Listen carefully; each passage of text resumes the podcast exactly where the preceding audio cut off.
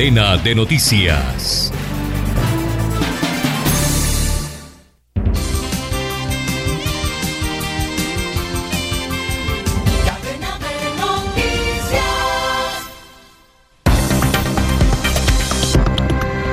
Andreina Flores. La reunión del Consejo de Seguridad de la ONU sobre la crisis en Ucrania se convirtió en un enfrentamiento verbal entre Moscú y Washington. El embajador ruso acusa a Estados Unidos de mentir al mundo sobre una falsa guerra inminente y Estados Unidos asegura que Putin quiere desplegar aún más tropas. En Birmania se cumple un año del golpe militar que derrocó a la líder Suu Kyi y que generó fuertes protestas de calle con un saldo de más de 1.500 civiles muertos. Hoy la protesta es una huelga silenciosa que ha vaciado calles y comercios. En Canadá, miles de camioneros siguen bloqueando las calles de Ottawa, la capital, en protesta contra la exigencia de estar vacunados para poder pasar a territorio norteamericano. Gracias por escucharnos a través de rfimundo.com. Bienvenidos. Esto es Radio Francia Internacional. Este lunes el Consejo de Seguridad tuvo una reunión extraordinaria sobre la tensión político-militar entre Ucrania y Rusia, que sigue manteniendo 100.000 soldados en la frontera entre ambos países. El embajador de Rusia, Vasily Nevencia, acusó a Estados Unidos de querer generar histeria y de querer engañar a la comunidad internacional. Rusia, sin embargo, fracasó en su intento de obtener la anulación de la reunión en un voto preliminar. Diez países sobre 15 votaron a favor de esta sesión sobre la paz y la seguridad internacionales centrada en Ucrania. Detalles con Carlos Herranz. No hay ninguna prueba que demuestre que Rusia prepara una operación militar, sentenció el embajador de Rusia ante la ONU, Vasily Nevencia, quien acusó a Estados Unidos de querer crear la histeria y de engañar a la comunidad internacional con acusaciones infundadas. Washington y Moscú han vuelto a esgrimir sus opuestas visiones del conflicto. Los estadounidenses alertando de que la concentración de tropas en la frontera ucraniana es la antesala de una invasión y los rusos tildando la propia convocatoria que ha intentado impedir en vano con el apoyo de China, de escenificación de un caso fabricado por Occidente e instigado por Washington.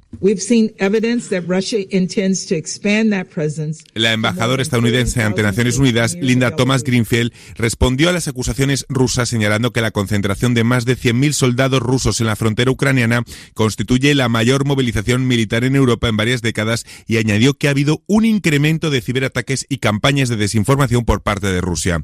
Biden dijo en un comunicado que la reunión fue un paso crítico para alentar al mundo a hablar al unísono en su rechazo al uso de la fuerza y los representantes de Reino Unido y Francia se unieron a Estados Unidos para subrayar la legítima soberanía de Ucrania a la que Moscú considera parte de su esfera de influencia. Gracias, Carlos Herranz. Y por su parte, el primer ministro británico Boris Johnson aterriza hoy en Kiev, donde será recibido por el presidente ucraniano Volodymyr Zelensky para discutir justamente la crisis con Rusia. Por cierto, Boris Johnson volvió a pedir un compromiso para solucionar el conflicto. Instamos a Rusia a dar un paso atrás y a entablar un diálogo para encontrar una solución diplomática y evitar más derrame de sangre, dijo Boris Johnson en un comunicado, esperando también mantener conversaciones con el presidente presidente ruso Vladimir Putin esta misma semana. Hoy, primero de febrero, se cumple un año del golpe militar que derrocó a la líder Aung San Suu Kyi, quien ha sido acusada de fraude electoral por la Junta Militar en el poder y podría enfrentar hasta 100 años de prisión por diferentes cargos. Recordemos que el golpe de Estado de febrero del 2021 generó fuertes protestas de calle, cuya represión ha dejado más de 1.500 civiles muertos y 9.000 todavía detenidos. Un año después, el malestar continúa, pero ahora se manifiesta de otra manera. Nuestra compañera Paula Estañol conversó con Ramón Vidales, nuestro corresponsal en Rangún, Birmania, quien nos describe cómo amanece el país un año después del golpe militar. A las seis de la mañana se escuchó una explosión. Suponemos que hace parte de los actos de propaganda de la resistencia. Sin embargo, el día ha estado muy tranquilo. Hoy se ha declarado una silent strike, una huelga del silencio y puede decirse que al menos en Rangún, en Mandalé y en zonas de la región Tirrawadi, la huelga ha sido bastante exitosa. No hay carros, no hay peatones y eh, si los locales comerciales están abiertos por amenaza de los militares, no hay nadie dentro de los locales. Ramón, una resistencia al golpe pacífica, tú lo decías, pero no es la única resistencia que se ha venido confirmando en este año. ¿Cómo los birmanos resisten a, esa ocupación militar? en efecto, hay una combinación de resistencias. La primera, el lanzamiento del movimiento de desobediencia civil, que aún funciona, cuya expresión fundamental es la huelga general. Aún tenemos gente en huelga. Hay comunicación entre la resistencia civil pacífica y la resistencia armada. La expresión fundamental de la resistencia armada se divide en dos, los grupos étnicos históricos resistentes al poderío militar y recientemente formado los People Defense Force, que son grupos de básicamente de jóvenes que se armaron a partir de abril después de que los militares empezaron a dispararles en las calles, se armaron, se fueron al monte o se organizaron en comandos urbanos y hoy resisten. Lo que es fundamental entender es que es gracias a la resistencia a las movilizaciones, a la huelga general, es que este golpe de Estado fue aislado en términos diplomáticos a nivel internacional, definitivamente. Escuchábamos a Ramón Vidales, corresponsal de Radio Francia Internacional en Rangún, Birmania. Y vamos a Dinamarca, que se convierte este martes en el primer país de la Unión Europea en levantar totalmente las restricciones por la pandemia de COVID-19. Solo se mantienen algunas limitaciones a los viajeros que no estén vacunados y que vengan de países que no estén en el espacio Schengen. Aida Palau nos explica. El número de contagios en Dinamarca sigue siendo alto, alrededor de 40.000 o 50.000 por día para un país de 5,8 millones de habitantes. A pesar de ello, desde hoy los daneses vuelven a la vida normal, a la era pre-COVID. Adiós a las mascarillas, al pase sanitario y a las limitaciones de horarios en bares y restaurantes. Las discotecas también reabren esta noche y ya no va a haber ningún tipo de aforo limitado en los lugares cerrados. Y es que el gobierno y los expertos consideran que la mayoría de la población ya está protegida contra el virus. Por un lado, el 60% de los daneses ya ha recibido la tercera dosis de la vacuna, muy por encima de la media de la Unión Europea, el 45%. Y si a los vacunados le suman los casos de las personas que han pasado ya la enfermedad, el porcentaje de protegidos sube hasta el 80%. Los daneses ya habían intentado volver a la normalidad entre septiembre y noviembre, pero se quedó en tentativa con la llegada de la variante Omicron. Ahora esperan que esta vez sea la definitiva.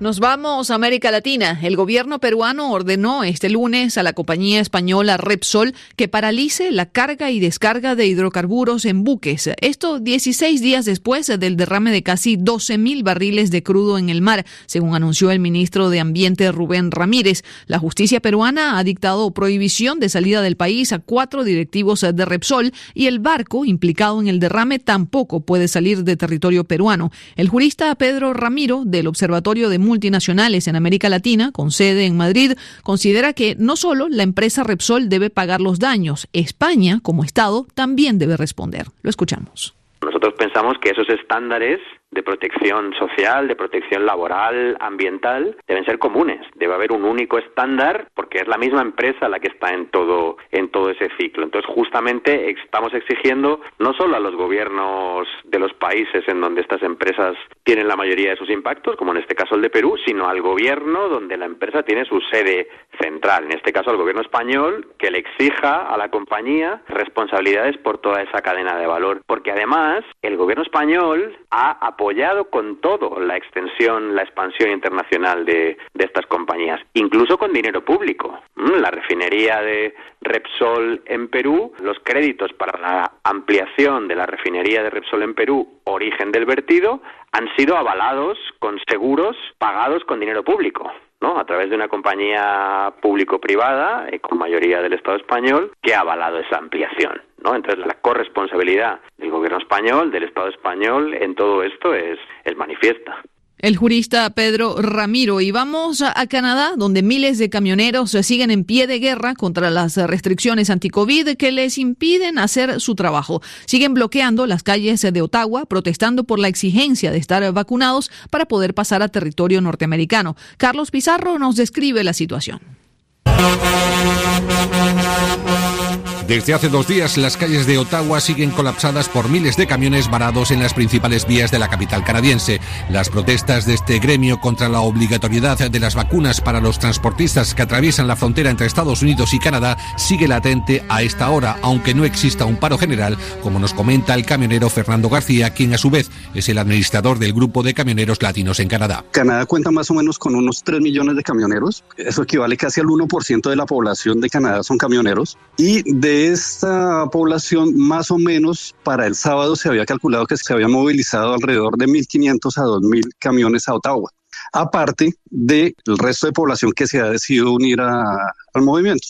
Entonces hay una muy buena cantidad de personas que están en este momento en, en el centro de Ottawa. Realmente se ha hablado mucho de un paro de camioneros, pero no es un paro generalizado en donde se detuvo, digamos, la distribución de alimentos y todo eso, porque sigue funcionando normalmente, pero sí es un movimiento que está buscando que esas restricciones se levanten. Hicieron una movilización que arrancó desde Vancouver, desde la Colombia Británica, y se extendió a todo el resto del país. Pero el éxito de esta protesta ha tomado más eco y ha crecido agigantadamente merced al apoyo de miles de ciudadanos que debido al hartazgo por las restricciones pandémicas salieron a las cunetas de las carreteras para unirse a esta causa. El apoyo de la ciudadanía ha sido tremendo. Nunca antes en la historia de Canadá se había visto un movimiento tan grande por parte de camioneros y nunca había habido un movimiento tan grande que movilizara tanta gente en ese sentido.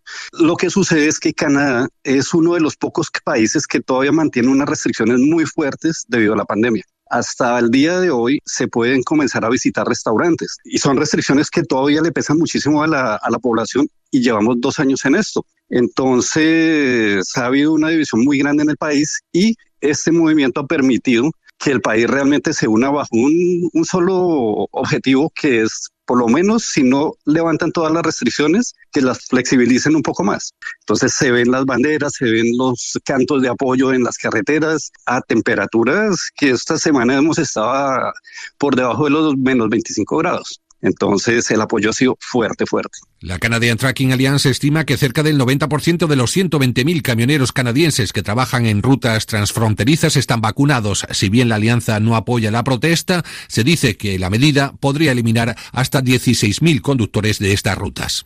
Gracias, a Carlos Pizarro. Estaremos haciéndole seguimiento a esta protesta de miles de camioneros en Canadá.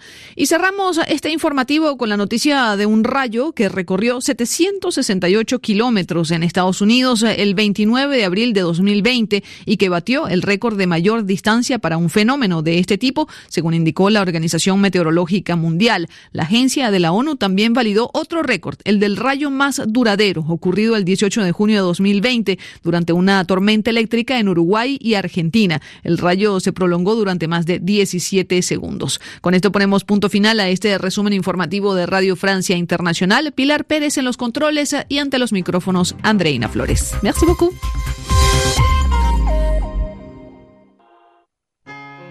Hacemos una pausa y ya volvemos.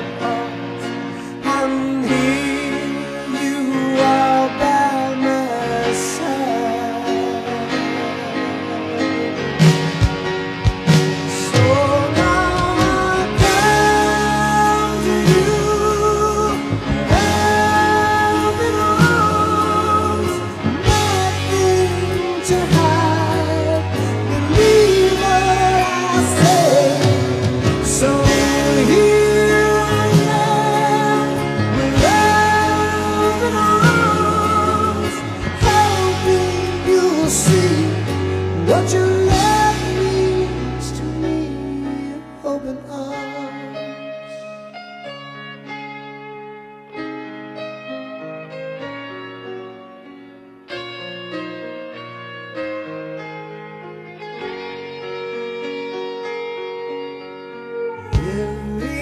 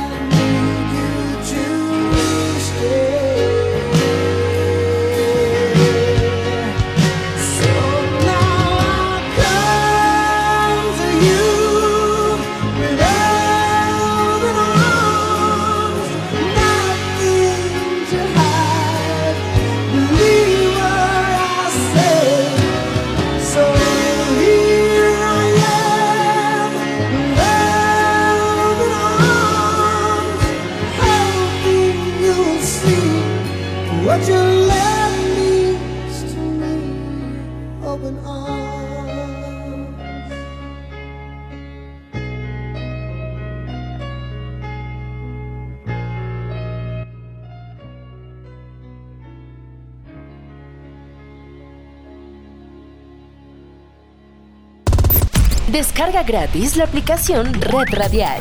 Ya está disponible para Android y encuentras siempre una radio para tu gusto.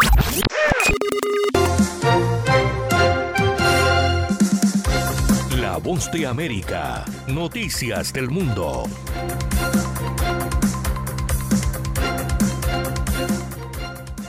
Corea del Norte ha confirmado la prueba de un misil balístico de alcance intermedio, el misil más grande que Corea del Norte ha probado en más de cuatro años. La medida aumenta aún más la presión sobre la administración del presidente Joe Biden. Esta vez, Corea del Norte también publicó dos fotos tomadas después de que la ojiva llegara al espacio exterior. Corea del Norte dice que el misil fue lanzado en un ángulo pronunciado para evitar volar sobre otros países, pero el portavoz del gobierno japonés, Hirokazu Matsuno, condenó el lanzamiento. Lanzamientos tan intensos de misiles balísticos violan las resoluciones pertinentes del Consejo de Seguridad y nuestro país ha hecho una fuerte protesta a Corea del Norte a través de la ruta de la embajada en Beijing. Corea del Sur también celebró una reunión de emergencia de su Consejo de Seguridad Nacional y pidió al norte que volvieran a las conversaciones. Corea del Norte ha lanzado 11 misiles en enero, estableciendo un nuevo récord mensual, aunque la última prueba es la más grande en cuatro años. Analistas como Ramón Pacheco Pardo dice que no puede verse como una gran provocación. Si Corea del Norte realmente quisiera captar la atención de todos, haría un misil balístico intercontinental o una prueba nuclear, y no lo ha hecho. Pero en este momento nadie está comentando realmente sobre la prueba, excepto aquellos que siguen los problemas de la península de Corea, dijo. En respuesta al último lanzamiento, un alto funcionario estadounidense dijo a los periodistas que espera que Corea del Norte realice pronto pruebas más grandes para obtener concesiones de Estados Unidos y dijo que Estados Unidos está abierto a las negociaciones, pero que no quiere una cumbre presidencial por el momento. Héctor Contreras, Voz de América, Washington. En un mundo digitalizado, entérate de las noticias con un solo clic. www.lagrannoticia.com. Ponte al día con todo lo que ocurre a tu alrededor y el mundo. Lagrannoticia.com. Dirige Jorge Medina Rendón. La pandemia de COVID sigue presente en todo el mundo y según la Universidad Johns Hopkins hay más de 373 millones de casos y más de 5 millones 600 mil fallecidos. Con el objetivo de enfrentar los efectos de la pandemia, un grupo de científicos españoles ha creado un chicle que actúa como si fuera un hidrogel bucal, destruyendo los lípidos o envoltorios que cubren el COVID-19 y de esta manera impide la entrada del virus. El científico que lideró el proyecto, Marcos Isamat, biólogo y doctor en genética molecular de la Universidad de Cambridge, explica que el chicle también está dirigido a los que ya se han contagiado. Tú puedes estar confinado en casa, que siempre estás con la mascarilla y tal, y eh, el hecho de mascar el, el chicle lo que vas a hacer es todas esas partículas virales que vas potencialmente transmisibles al resto de tus eh, convivientes domésticos, pues esas van a estar, van a ser inactivas. La idea fue concebida en abril de 2020 por José Antonio González Cuevas, director de la agencia de comunicación con sede en Barcelona, Ideas Agitadas. Explica que los chicles empezarán a comercializarse en las Islas Canarias a principios de febrero y espera que en un futuro puedan venderse en otras regiones, incluida Latinoamérica. Nos interesa mucho por varias razones. Por razones de hermandad cultural, por razones de población, por el, ángulo social que tiene esta idea también. Sus creadores comentan que el chicle no está formulado como un producto farmacéutico, por lo que el tiempo de pruebas ha sido más corto que el de un medicamento. Ha sido validado por laboratorios de Alemania, Reino Unido y España. Por otro lado, expertos subrayan que este producto no puede sustituir otras medidas para evitar la expansión del virus, como el uso de las mascarillas o las vacunas. Este chicle no ha sido la única invención relacionada con el COVID que ha nacido en España. Científicos de este país se encuentran trabajando en nuevas vacunas y en un spray para las fosas nasales que evitaría contagiarse.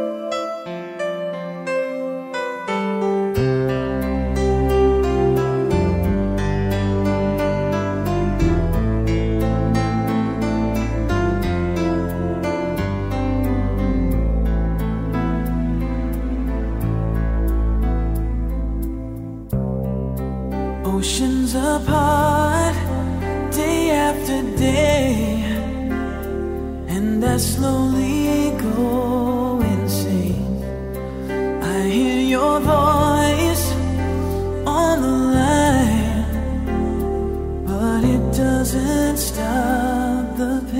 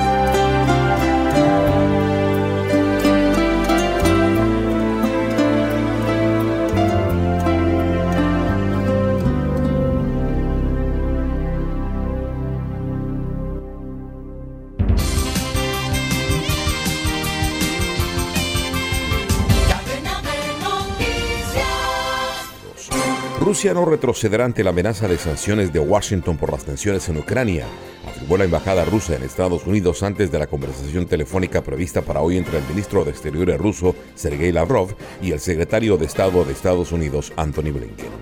El Departamento de Estado de Estados Unidos ordenó a los familiares de sus empleados en la Embajada de Bielorrusia que abandonen el país ante la preocupante y poco habitual concentración de fuerzas militares rusas en la frontera con Ucrania.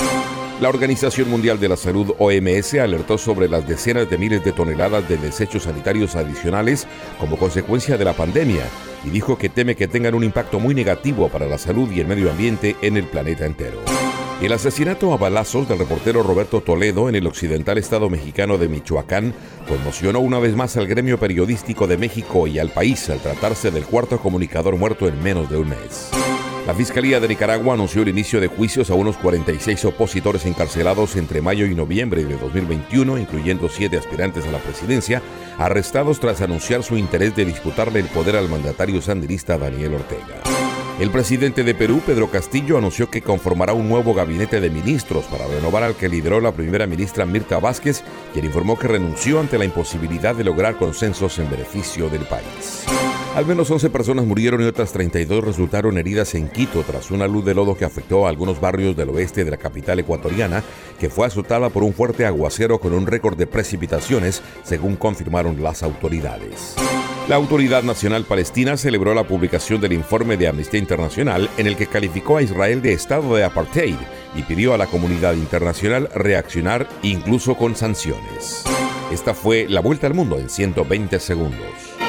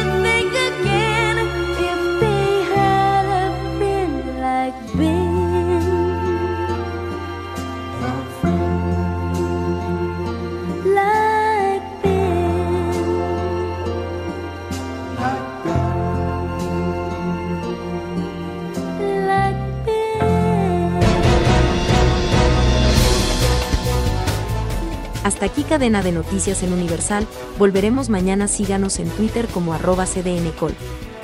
Gracias por la sintonía, en Universal les tenemos más.